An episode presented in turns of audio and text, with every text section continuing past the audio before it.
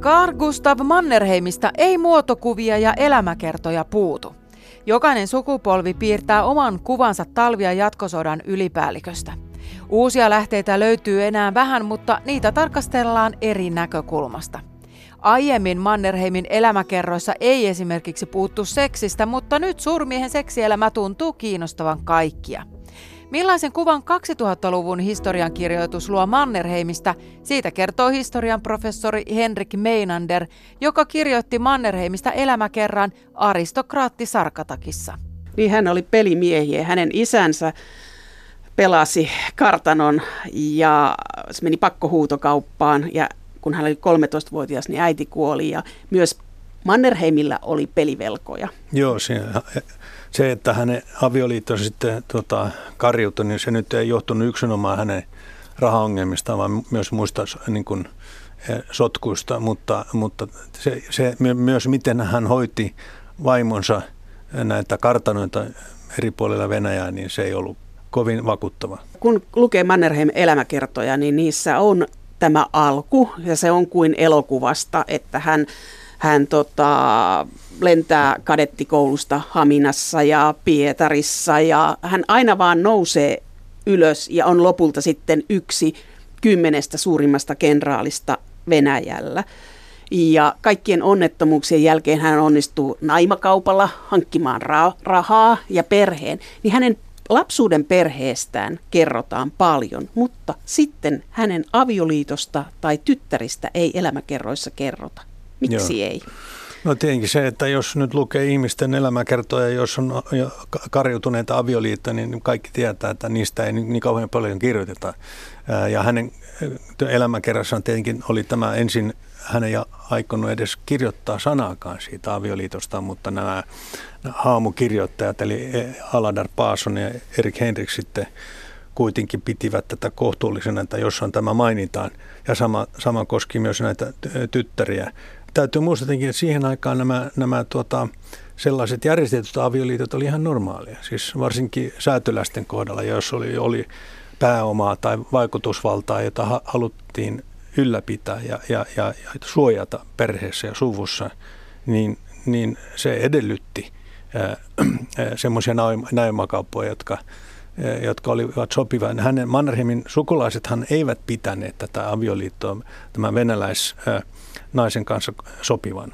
Anna-Liisa Haavikon toimittamassa Elämäkerran takana-sarjassa uppoudutaan kymmenen hyvin erilaisen suomalaisen elämäkertaan ja niiden taustoihin. Osan tarina on moneen kertaan kerrottu, toisten elämä saa vasta nyt arvoisensa käsittelyn.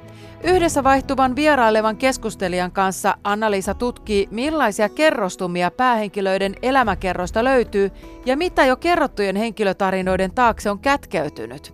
Nyt Areenasta löytyvät tarinat Aatos Erkosta ja Ritva Holmberista ja siis tästä edellä kuulusta Mannerheimista. Kuuntelijaklubi. Kyllähän meistä jokainen tuntee ja tietää Finlandia-hymnin, mutta tiesitkö sitä, että syntyessään 1899 se oli vahvasti kantauttava kappale, poliittinen teko. Bobrikov ja Venäjän saari halusivat rajoittaa Suomen sananvapautta ja kulttuuripiireissä syntyi vastarinta. Siihen rintamaan liittyy myös Sibelius. Finlandian merkitys ja voima on muissa asioissa. Asioissa, jotka liittyvät enemmän meidän suomalaisten historiaan, kapinaan, itsenäisyystaistoon, uskon varmuuteen musiikin paatoksellisuuteen. Siihen, miten se ilmaisee näitä asioita yleisellä tasolla, ei vain suomalaisten näkökulmasta. Ja siihen, että se avautuu helposti. Kappaleessa on hyvin toimiva dramaturgia. Se soi tavalla, joka herättää tunteita. Se vie pimeydestä valoon.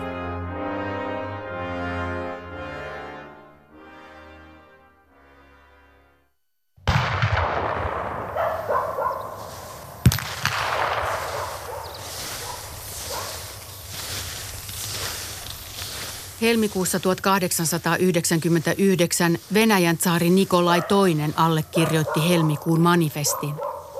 Tarkoitus oli kaventaa Suomen suuriruhtinaskunnan autonomiaa. Vastarinta alkoi muhia kulttuuripiireissä. Ylioppilaat panivat sukset jalkaan ja hiihtivät kylästä kylään. Muutamassa viikossa he keräsivät yli puoli miljoonaa nimeä vastalauseadressiin. Puoli miljoonaa. Valtava luku, kun ajattelee, että koko Suomen väkiluku oli noin kaksi ja puoli miljoonaa. Lehtimies Konnitsiliakkus keräsi nimiä kansainväliseen kulttuuriadressiin. Allekirjoittajia olivat muiden muassa kirjailijat Emil Zola ja Henrik Ibsen sekä sairaanhoitaja Florence Nightingale. Suomalaiset kuvataiteilijat maalasivat protestiaiheita. Kahdeksan klasaria-sarjassa toimittaja Eva Tigersted pohtii, mikä tekee teoksesta hitin, joka kestää vuosisatoja. Keitä olivat niiden takana, minkälaisessa maailmassa kappaleet syntyivät. Tarjolla on siis musiikin historian herkkupaloja, joita olet kuullut, mutta haluat palavasti tietää enemmän. Finlandian lisäksi tarjolla on muun muassa Beethovenin 9. sinfonia ja Vivaldin neljä vuoden aikaa. Kuuntelijaklubi. Ja nyt Linnan juhliin radioteatterin tyyliin. Kari Heiskasen komedia käynnistyy, kun maakunnallisten silmää tekevien ja eliittiin tyrkyttäytyvän älykön matka Linnan itsenäisyyspäivän juhliin katkeaa huoltoaseman baariin. Liikennetukoksen takia juhlat uhkaavat jäädä matkalaisilta kokonaan väliin. Siinä alkavat kampaukset lässähtä ja hermot kiristyä. Komedia avaa hauskan kulman suomalaiseen luokkarakenteeseen, mitä eliitti kullekin tarkoittaa ja kenellä se elittiin kuulumisen kiima onkaan polttavin. Älä nyt jumalauta kanna sille mitään pöytään. Tuo se tekee kaikki, alkaa passuttaa itse helikopteri. Se haetaan jumalauta helikopterilla niin kuin joku helvetin keisari. Sanoitte äsken, että se on eliitin juhla. Minä olen kyllä eri mieltä. No jo ole pois. Elähtänyt juhla se on joka tapauksessa. Oho. No millä te tuolla sen perustelet? Sillä, että mä olen ollut siellä 30 kertaa. Ja aina vannonut, etten mene enää ikinä. Minä olen sitä touhua katsonut vaan televisiosta, mutta kyllä se ihan mukavalta on näyttänyt. Hyvää itsenäisyyspäivää kaikille. Panessi Jusu mulle kahvi. Itsenäisyyspäivän juhlinnassa, siinä miten ne meillä järjestetään, näkyy kyllä meidän kansanvallan olemus. Kaikki voi Ja osallistua. tu- tuijottamalla mykkänä televisiosta, kun toiset juhlii. Sama kuin pelastusarmeija sanoisi köyhälle, että kattele, kun me muut syödään, niin sä olet niinku osallinen vai? Että sunkin mahas täyttyy tässä saman tien. Älä sä käy kundi Frelsistä morkkaamaan. Mitä? Pelastusarmeija. Minä tiedän, mikä Francis on. Älä sinä nyt sotkeudut. Frelsis päästi mut sisään, kun mä bunkkasin kadulla, et älä kundi puhu skeidaa. Minä en puhu skeidaa, mä olen asiaosaaja. Et sä ainoa, joka tässä valtakunnassa on jotain tehnyt.